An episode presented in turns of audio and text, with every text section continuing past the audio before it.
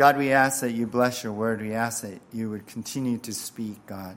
Lord, as uh, this world changes, as society moves farther away from you, God, we know that we're going to be standing out, but that's okay.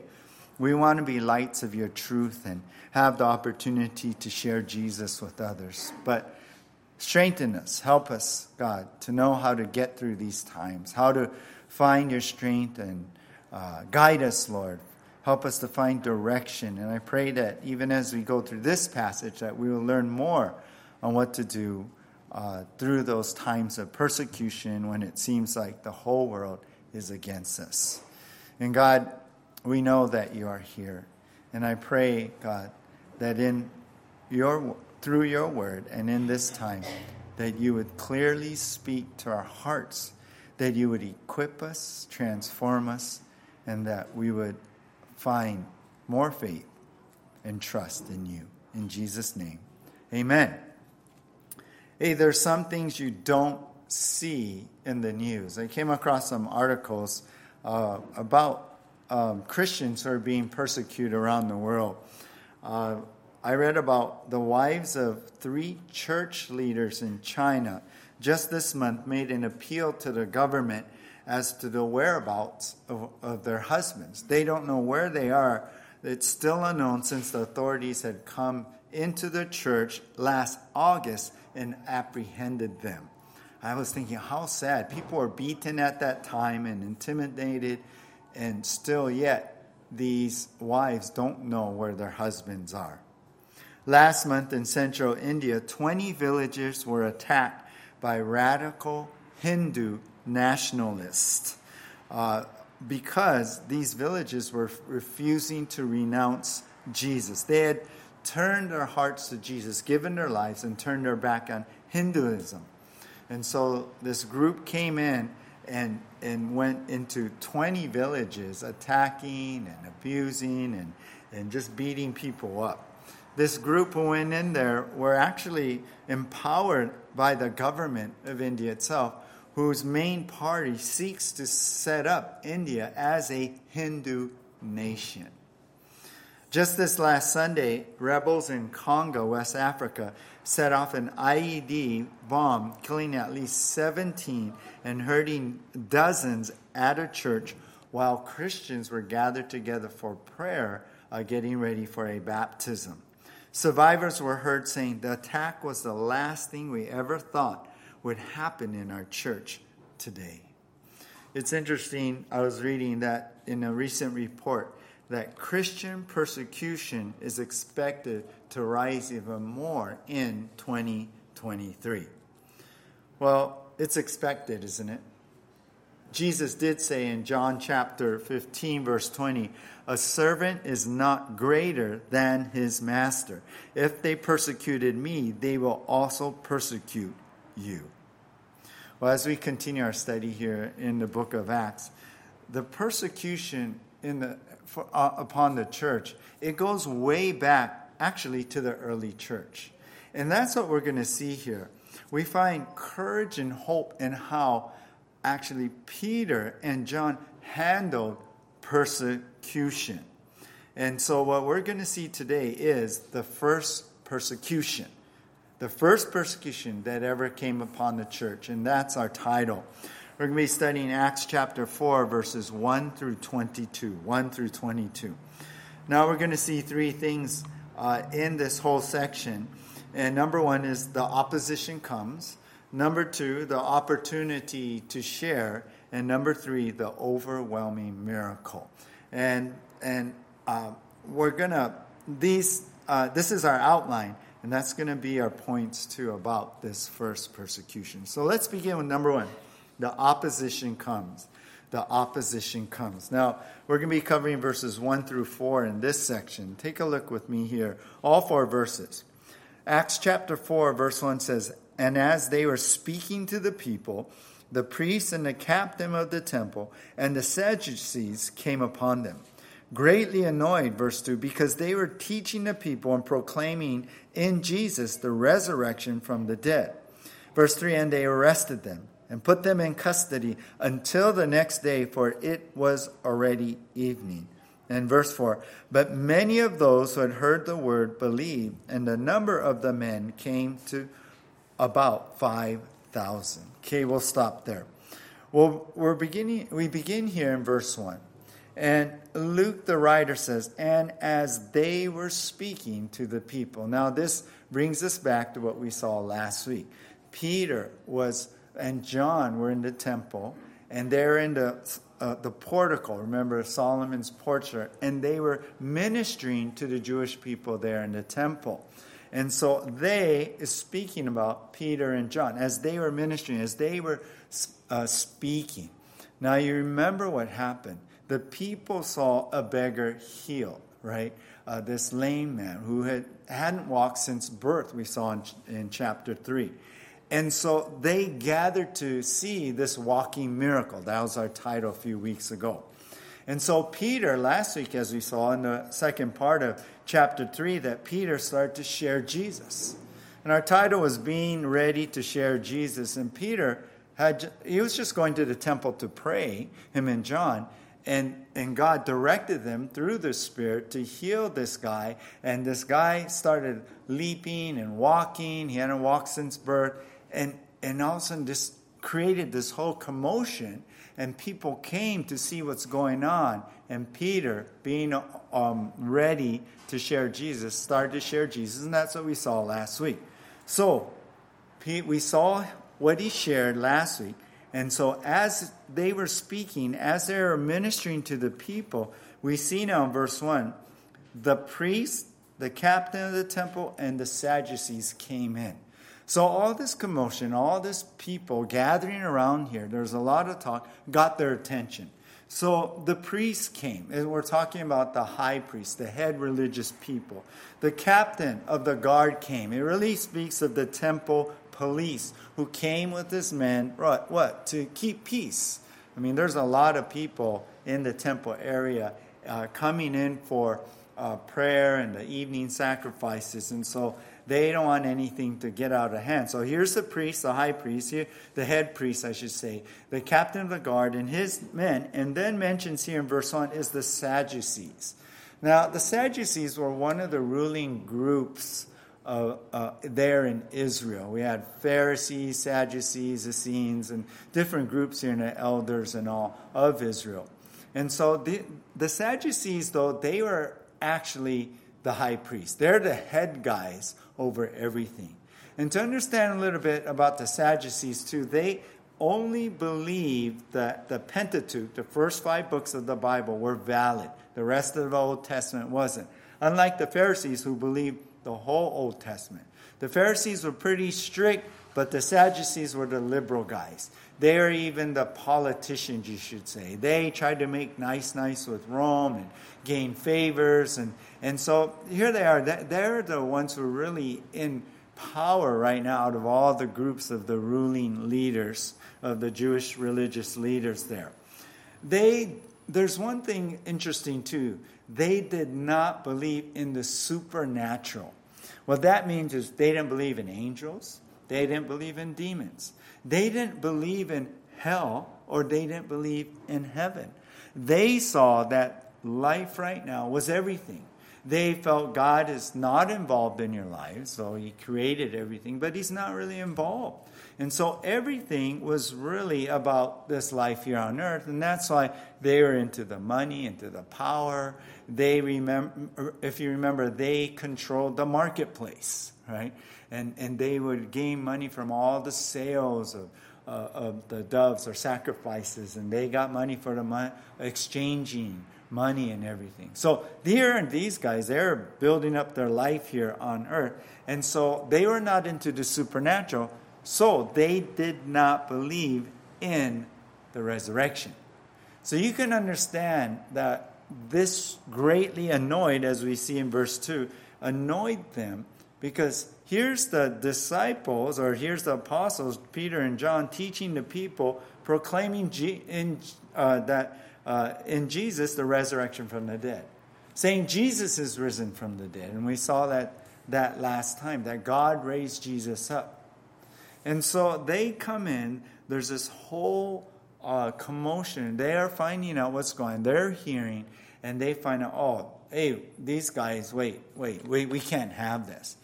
Uh, here in verse 2, where it says they were greatly annoyed, I believe there was two reasons. One is that they were unauthorized in teaching about the person and work of Jesus. They didn't like the resurrection. They didn't like what they were teaching.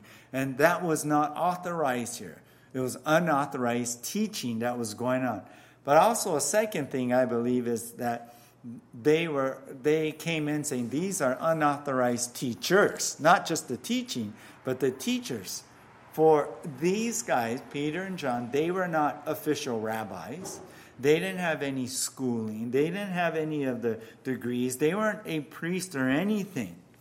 And so they did not like what Peter and John were doing here. So here they come in. Here's the Sadducees, the main guys now, bringing the temple police, the captain of the guard, uh, the, the high priest, the head priest, and they come in. And so they come in in verse 3, they arrested them put them into custody until the next day, for it was already evening. Now remember back in Acts chapter 3, verse 1, we saw that it was the ninth hour. You remember what that was? 3 p.m. That Peter and John went to go pray. It was the evening sacrifice, it's the evening prayer time. So they went uh, to at 3 p.m. And so by the time all this was happening, evening had come. Now, the religious leaders had a a policy that they would not hold a trial or a hearing in the evening time. Though it wasn't too long ago that they did that in the middle of the night with Jesus. But they said, nope, they arrested him, put him in their prison, and waited for the next day. But as they were trying to stop what was going on, with Peter and John, they're preaching, it was already too late. Because we see in verse 4 many of those who had heard the word believed. Many of those who heard Peter's preaching, what we saw last week from verse 11 to the end of chapter 3, they heard his message. They heard Peter sharing about Jesus. And, and look at what happened. They heard the word and believed in Jesus, and they were saved and the number of men who came to uh, be saved was about 5,000. Isn't that awesome? That is so great. Uh, one commentator was saying that, well, this doesn't count any women or children, so it could have been a lot more. It really could have been. So, what I want you to see here is the opposition comes, but God's work cannot be stopped. And I think that's what we got to remember. The persecution may come, the opposition may come, the, the challenging times that seem to be going against God's work. God's moving. But you know what? God's work cannot be stopped. So I would take to heart tonight whatever you may be facing, whatever opposition, whatever the enemy, Satan, may be coming to attack you with you know, it's going to come. We know that persecution is going to come. But the opposition comes, but God's work cannot be stopped. I was thinking about John Bunyan. I don't know if you guys know about him. He wrote uh, that famous book, um, Pilgrim's Pro- Progress. Uh, if you haven't read that, you should really read that. It's a, a really good allegory of the Christian life. Well, in the 1600s, when he lived, he was arrested for publicly preaching Jesus, publicly, publicly teaching and preaching to people. What, you know why? Because he did not have valid credentials. He was um, a son of a poor man. He couldn't go university, but he, it, it, it, he, that wasn't going to deter him. He still went out, shared Jesus Christ. And even though he was put in prison, he still preached Jesus out of a prison window. People would gather outside his window just to hear him teach. Well, the authorities didn't like that, so they moved him into an inner prison where there was no window. But it was there that he actually wrote Pilgrim's Progress. So God used that time, and uh, he wasn't silenced. God's work cannot be stopped, even when opposition comes. You know, as, as I was looking through some articles today, I thought it was interesting that it is predicted now that by 2025, 100, there's going to be 160 million Christians in China. That's a prediction. That number will surpass the United States. Matter of fact, this article was saying that officially China is, is an atheistic country, but in 2025, it's destined to become the largest Christian country in the world. Isn't that crazy? I was thinking, wow, the communistic uh, government there uh, is trying to suppress real Christianity.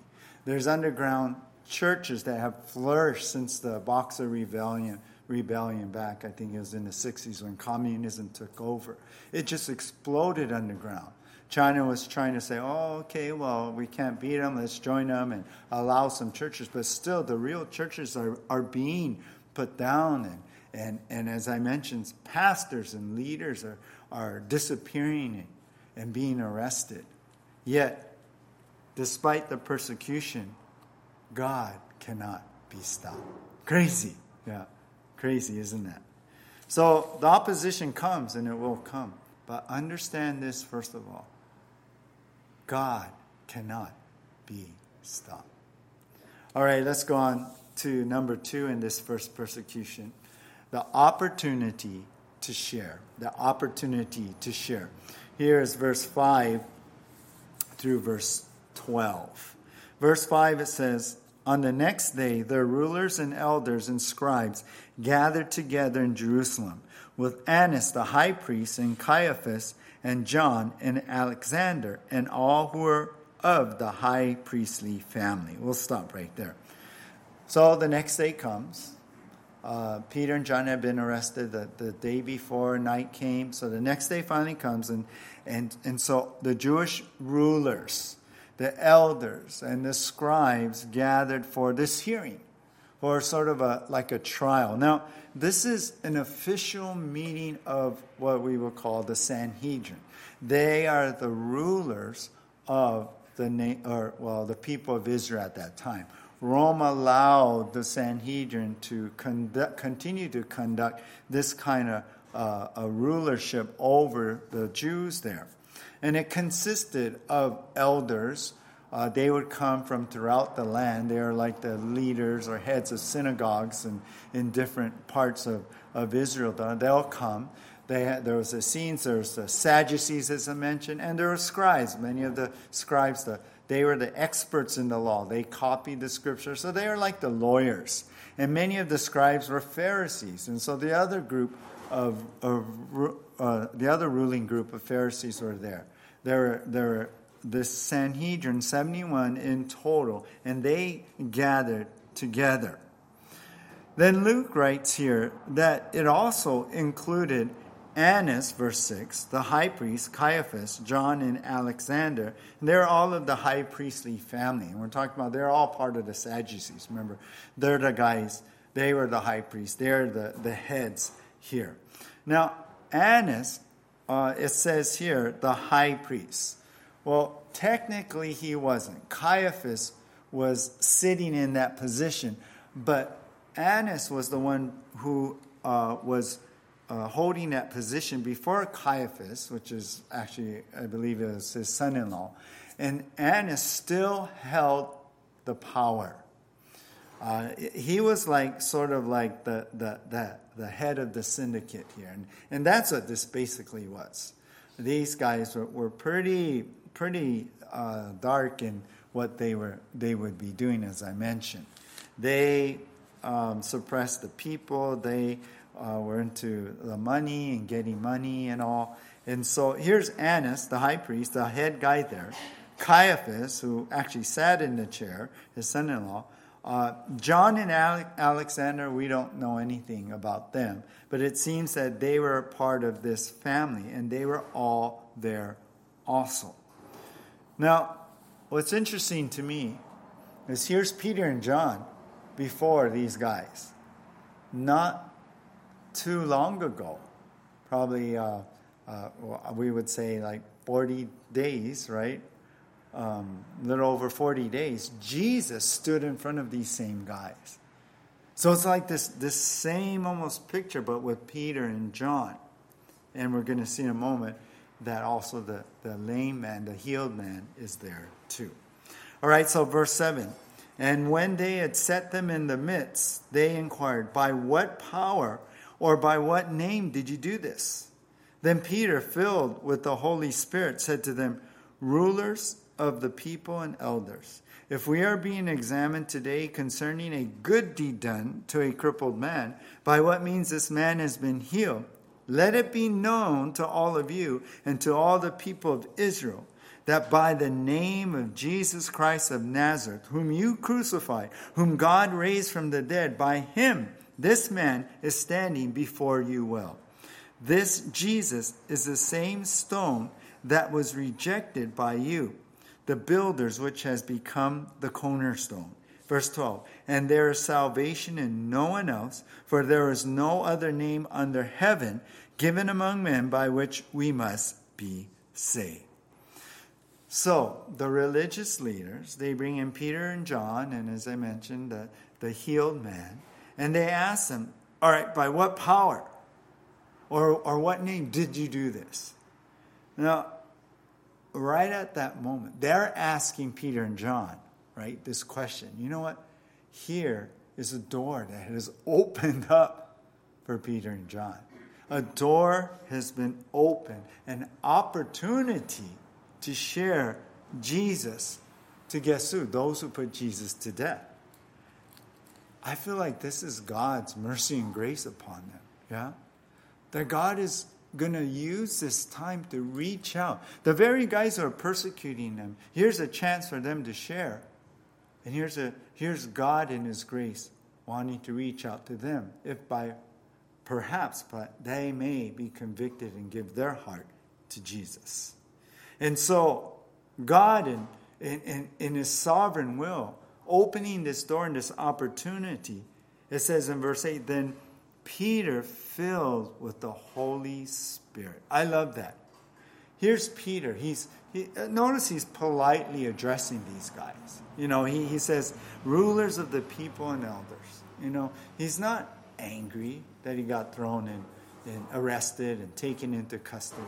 He, he's politely. I think Peter sees this as an amazing opportunity too to try and share Jesus with these guys. And I love how it says Peter was filled with the Holy Spirit. We're going to be seeing in the book of Acts how God fills people with the Spirit in a regular, in a consistent, uh, when needed kind of way.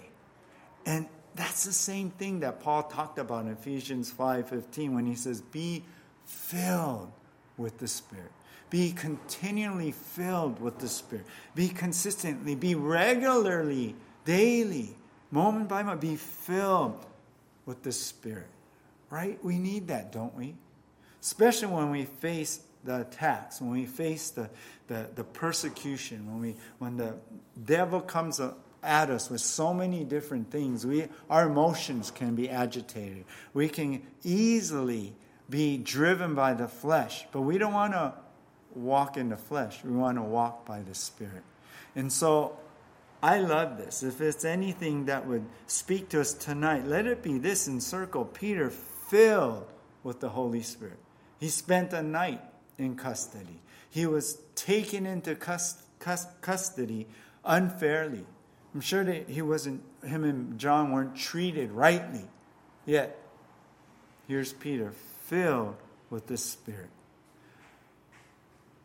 It isn't like Peter was once right filled when the Spirit came upon them in chapter 2 of Acts with Pentecost. No, here he was filled for this moment, for this time. And I believe that you and I, we need to, to cry out to God for that daily in our situations. God, fill me with the Spirit so you can help me face this with your power. You and I, think about it this way we're like leaky vessels, we're leaky containers, right? And we need that constant filling. So be aware of that.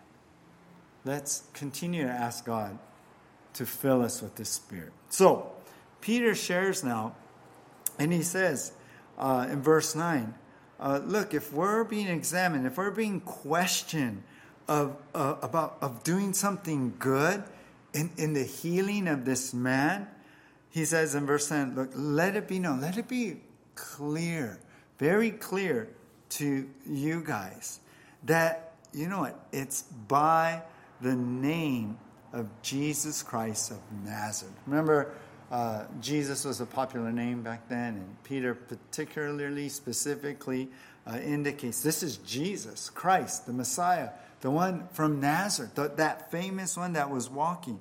And then he says, Look, you guys know, it's the one you guys crucified. Whoa, that's pretty bold, Peter, but that's the Holy Spirit. But whom God raised from the dead. That's pretty bold, too. Because you know that'll get under the skin of all the Sadducees, that family there that don't believe in resurrection, don't believe that people are raised from the dead or go to heaven, and that will even even annoy them more. But Peter wasn't playing favorites here. Peter wasn't trying to get out of the situation here. No, he was being truthful to the truth that these guys may hear it and be saved.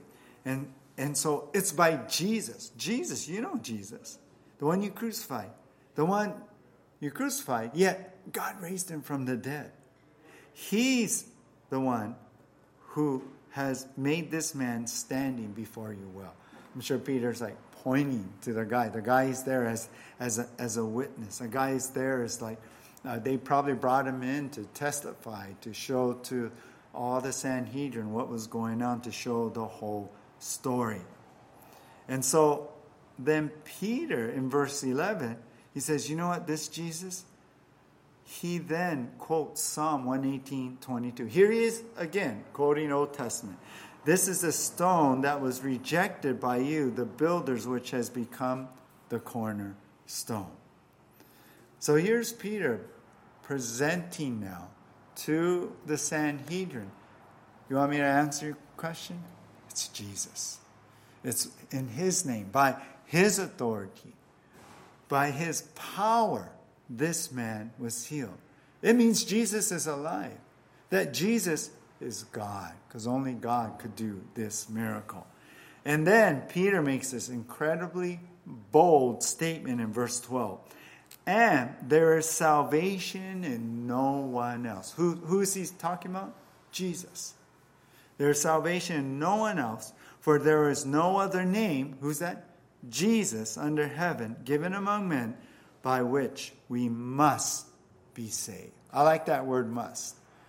He, he's saying, look, there's no other way, and, and you, you must be saved, you guys.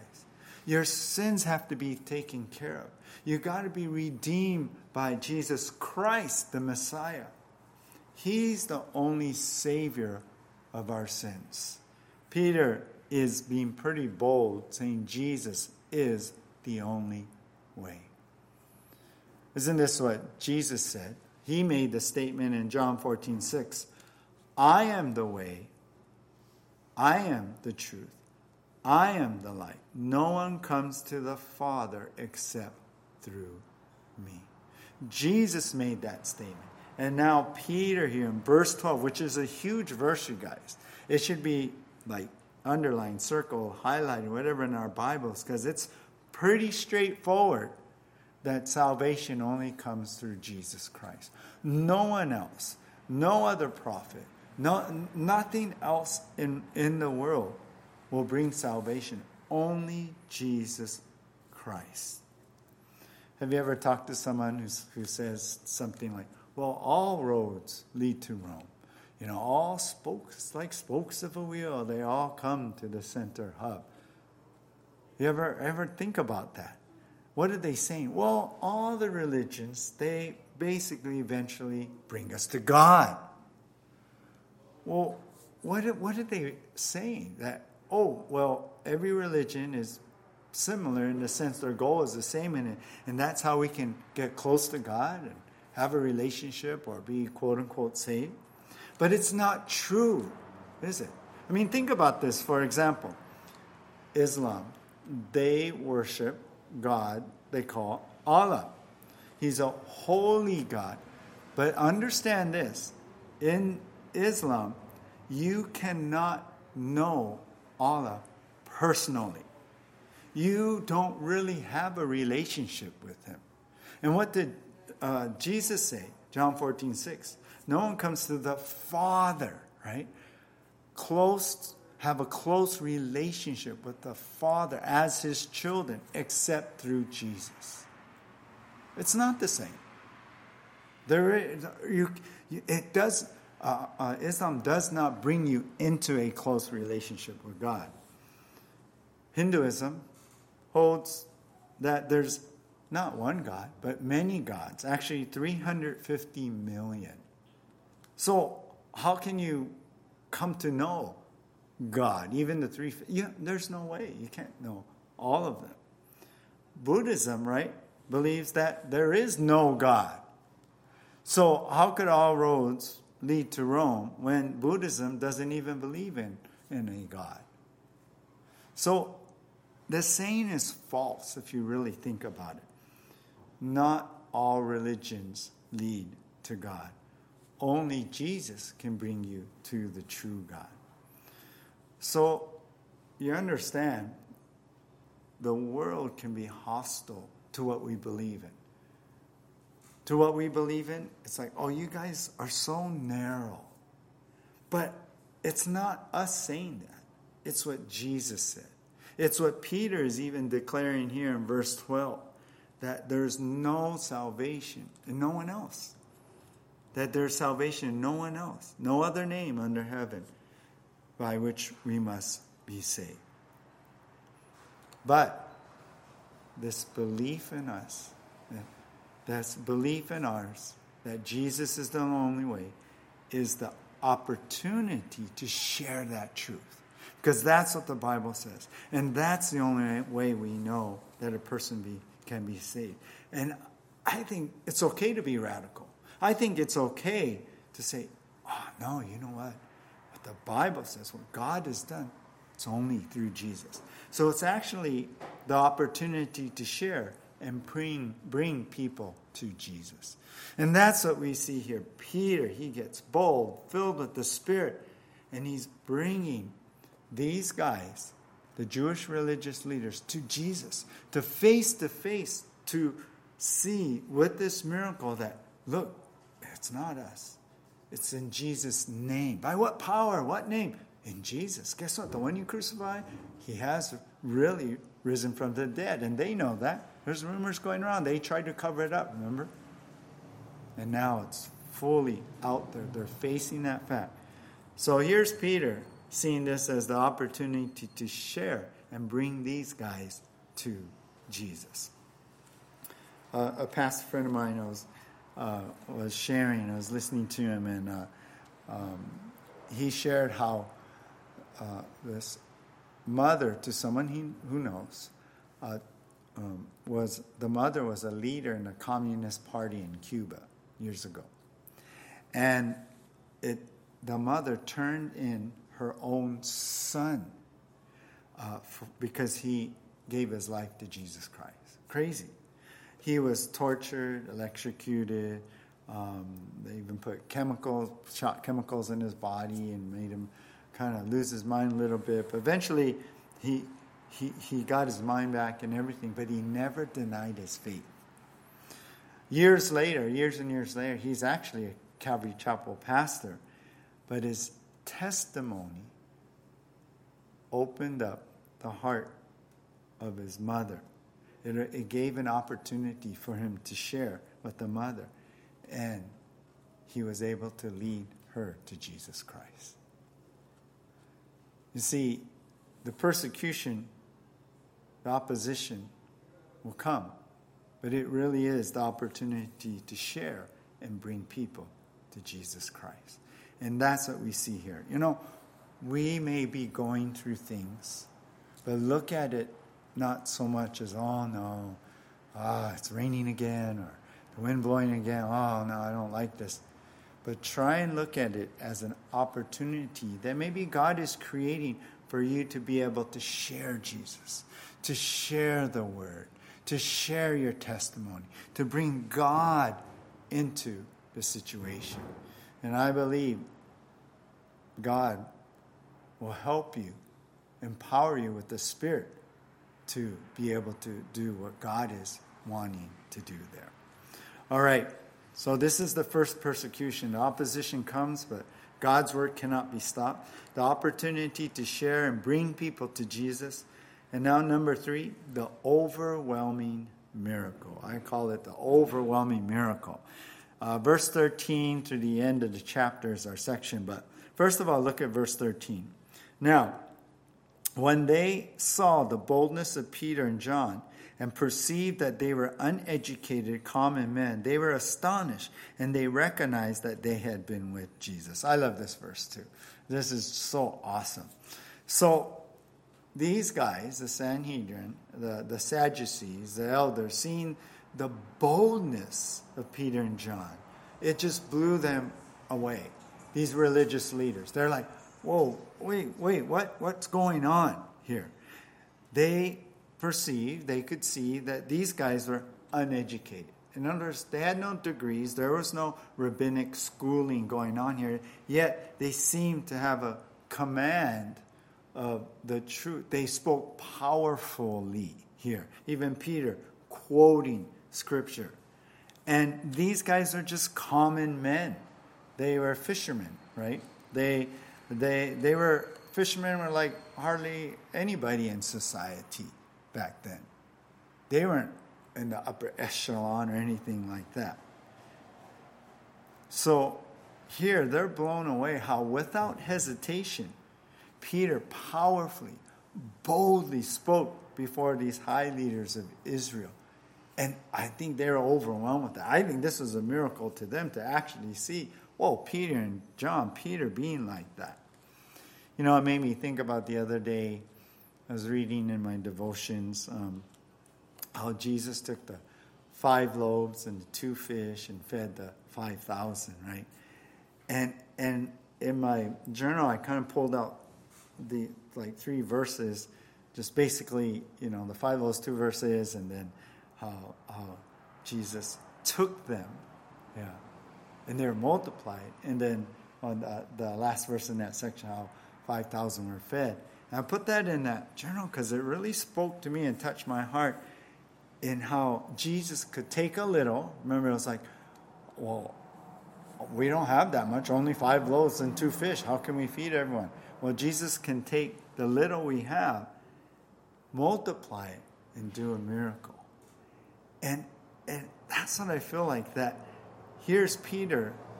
These guys look, in, look at them as having nothing or having little. Yet, through the Holy Spirit, they were, Peter was powerful. Peter was empowered. Peter was multiplied in, in his boldness here. And for me, and I hope for you, that Jesus can take the little you have and do miracles. You can be the miracle through his power, through the Holy Spirit. And notice one other thing here in verse 13. And they recognized that they had been with Jesus. They recognized that the way they talked meant they spent time with Jesus. The claims they were making was the same things Jesus was claiming to be that Jesus is God.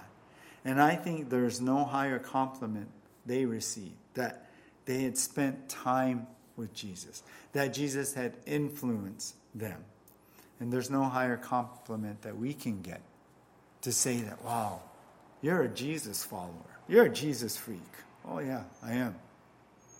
If you see that my time in word in the Word, in prayer, my time in church, my time with Jesus is making me more like Jesus, and, and that's what you're saying? Hey, that's a compliment to me. All right, verse 14 says, But seeing the man who was healed standing beside them, they had nothing to say in opposition.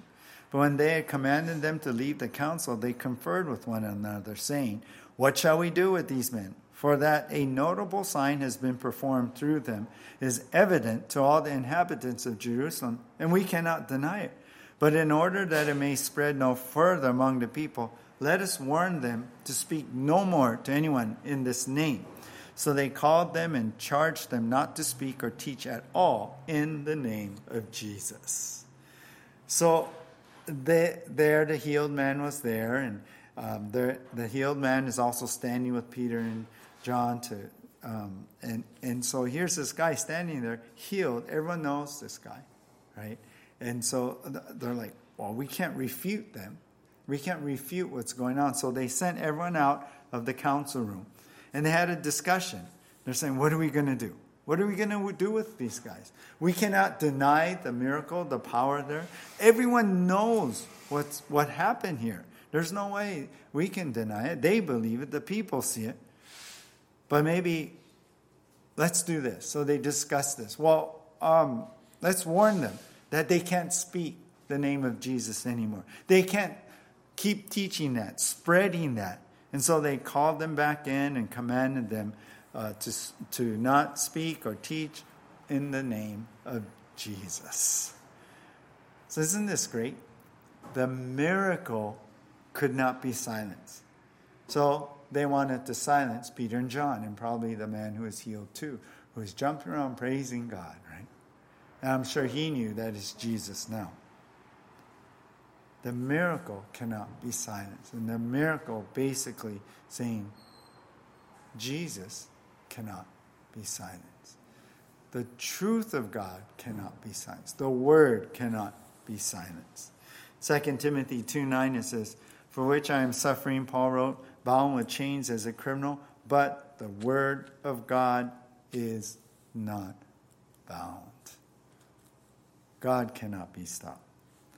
Well, Peter replies then in verse 19 and Peter and John answered them, Whether it is right in the sight of God to listen to you rather than to God, you must judge, for we cannot but speak of what we have seen and heard. Peter and John responded that, Hey, we can't stay silent here. I mean, he's like, Well, let me put this on you guys. What do you guys think? I mean, Think about this. Should we, let me ask you this, should we listen to you or what God tells us to do? What's the obvious answer? Uh, no, we, they got to listen to God and continue to, to speak about Jesus. So, so Peter's like, well, so we can't be silent. We cannot but speak of what we have seen and heard. That, that, we can't be silent here. We, we have to share. We must share our testimony. Well, understand, and we're going to see more in the next chapter, but when authorities command to not share Jesus, then you know what? It's grounds to disobey, right? To disobey the authorities because it's better to be submitted and obedient to God. And, and there's a point where we cannot be, when it, when it uh, conflicts with the authorities, then you got to go with what God is saying. Someone said this The trouble with so many today is the voice of their neighbor sounds louder in their ears than the voice of God. Let's you and I be careful. Fear God more than we fear man. So be bold for Jesus. Keep sharing the name of Jesus. Keep sharing his word. All right, verse 21. And when they had further threatened them, they let them go, finding no way to punish them because of the people. For all were praising God for what had happened. For the man on whom the sign of healing was performed was more than 40 years old. I mentioned that before, that the man who was healed uh, was, was older. And remember, he was uh, lame from birth. So this has been 40 years like this. And uh, probably most of those years, he was there at the steps going into the temple area uh, begging. So everyone knew him. The religious leaders knew this guy. He was, he was like a, a common thing there, and now he's healed. So the religious leaders could not say anything, they could not do anything. The people were praising God for the miracle healing, and if the, the religious leaders couldn't go against that, or they would look bad. The religious leaders were stuck because they didn't want to look bad. And they couldn't make Peter and John look bad. So they're just stuck there. And here's what it is this miracle, the overwhelming miracle, really testified to the power of God. The overwhelming miracle testifies to the power of God. So, no matter the persecution, when God moves and that miracle happens, you, you, you, it, it, you can't silence that. Yeah? It's out there, it's strong. It's, it's a bigger testimony than whatever anything that you can say. Remember when um, King Nebuchadnezzar in Daniel chapter 3 made that image of gold and had the whole nation uh, bow to that image when the music played, and it was an image of himself, and and uh, and so um, it was basically worshiping him. But Shadrach, Meshach, and Abednego, these Jewish young men, right?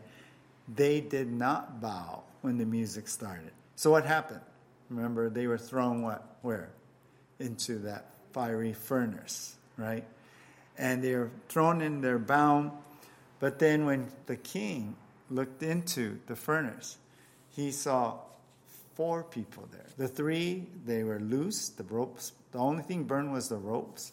When they were taken out, there was no singe of, of, of a smell of fire on them or their hair wasn't singed. But when he looked, he didn't see three guys, he saw four guys. And in the end, in this miracle, King Nebuchadnezzar could not deny what happened. And what did he do? He gave glory to God. The God of Shadrach, Meshach, and Abednego, the true God. The overwhelming miracle testified to the power of God here. And I believe that's what God wants to work. Whether it's some incredible, amazing miracle that happens, or maybe it's just the miracle of a person in their stance before this opposition, in what they say and what they do. That's still a miracle. And, and like the, the, the religious leaders were amazed and how Peter and John, they're uneducated, common men, but look at them talk. Where'd that come from? Look at them stand here boldly. Look at them powerfully proclaiming Jesus. That's a miracle that you cannot suppress or deny. So keep in your heart the opposition comes, but God's work cannot be stopped. The opportunity to share will be opened up to bring people to Jesus. And the overwhelming miracle testifies to the power of God. I'm going to close with this. In 1865, a missionary named Robert uh, Jermain Thomas went to Korea as a missionary. It was a dangerous place to go. Uh, Korea was actually back then called the Hermit Kingdom because they would not allow any foreigners in. Two years earlier, uh, before Robert Thomas went, uh, Korean authorities massacred 8,000 converts. But Thomas was not deterred. He actually disguised himself and he went in preaching the gospel and giving out Chinese Bibles. On the trip the next year, the trading ship he was traveling on was attacked. Hostile Koreans set it on fire. Anyone who was escaping the ship was killed right there on the riverbank. It's told that there Robert Thomas was opening crates of, of Bibles that he had brought to give, and he was flinging them off the boat to the people on the banks, shouting, Jesus, Jesus. When his own clothes caught on fire, he jumped overboard, swam to shore, and gave his last Bible to a soldier, looking up at him, begging him to take it. But the soldier took a machete out and killed him. But that's not the end of the story. The soldier could not get the beaming face of Robert Thomas out of his mind. So he ended up keeping the Bible. When the government ordered those Bibles to be destroyed, the soldier actually took it apart and used the pages of the Bible for his wallpaper inside his house. And people heard about this and they began to come and visit and come to his house to read the words on his wall, the pages of the Bible. Well, the story went on to say the people got saved. The church grew. And that even the nephew of Robert's killer became a pastor. Today in Korea, I think it's around 30%, 30, 40% of the population in South Korea are, are Christian. And they say they, it's all because of Robert Thomas. I think that's a miracle on how that happened. This is the power of God happening even in times of persecution. And so it is with what we've seen here in this, the first persecution. Jesus, as we close up here and pray, God, we, we want to be dedicated to you, Lord. That no matter what we face in this, as uh, our society changes more and more, as we face more persecution, as uh, more, there more opposition comes, Lord, let us see it as an opportunity to share Jesus. Lord, let us look to you and your purpose and plan and your sovereign will in all of this. And God, may we see the overwhelming miracle of your power as you work through this some way, somehow, whether it's an out and right, out and out kind of miracle that happens, or whether the miracle is us, that we become a walking miracle, that we're bold in your spirit, that we're empowered with words and, and wisdom and, and, and boldness to stand, God, that against the opposition, to speak your truth, Lord, to plead with people out of compassion and love that they need you because Jesus is the only way to be saved. That, that, that people need to uh, be in the Word, to be in church, to, to be close to Jesus, especially if they name your name. God, I pray that your Spirit would embolden us now and that we would be committed, God, all the way to, to be the people and to live in a way and to speak, God, your name, Lord, without shame, God, but with all boldness, compassion, and power to show truly what we believe in. So, Lord, thank you, God, because Jesus, it's all about you. And it's your name that is sweeter than honey. It's your name that saves us. It's your name that is power. It's you, Jesus, that has saved us, rescued us, and has brought us into this relationship with you. God, thank you for this time in your word. In Jesus' name, amen.